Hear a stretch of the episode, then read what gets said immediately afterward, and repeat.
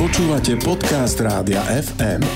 Túto rubriku si môžete v našom vysielaní vypočuť naživo každú stredu po 8.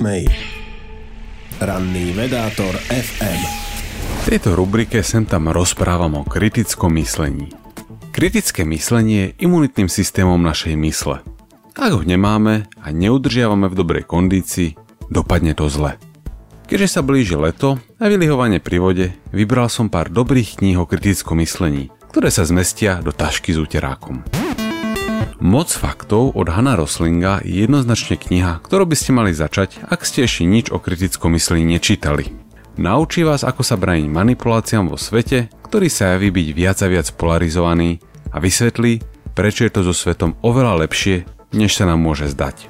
Okrem toho je Roslingová kniha napísaná pútavo a ľahkým perom vás prevedie desiatimi dôvodmi, prečo sa mýlime o svete.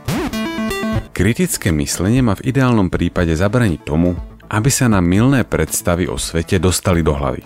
Čo ak tam už sú?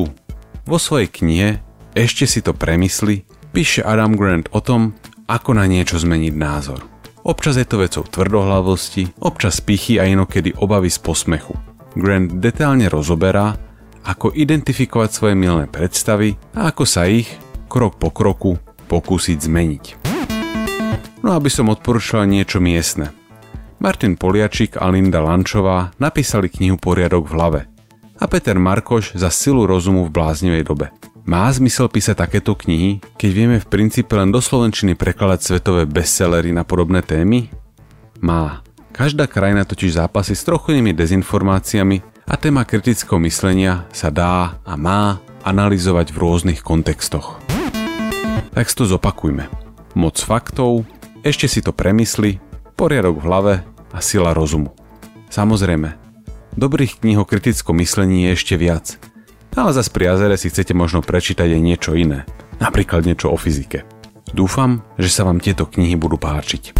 Ranný vedátor FM. Počúvali ste podcast Rádia FM. Stream, živé vysielanie a playlisty nájdete na www.radiofm.sk. Rubriku Ranný vedátor FM si môžete vypočuť naživo každú stredu po 8.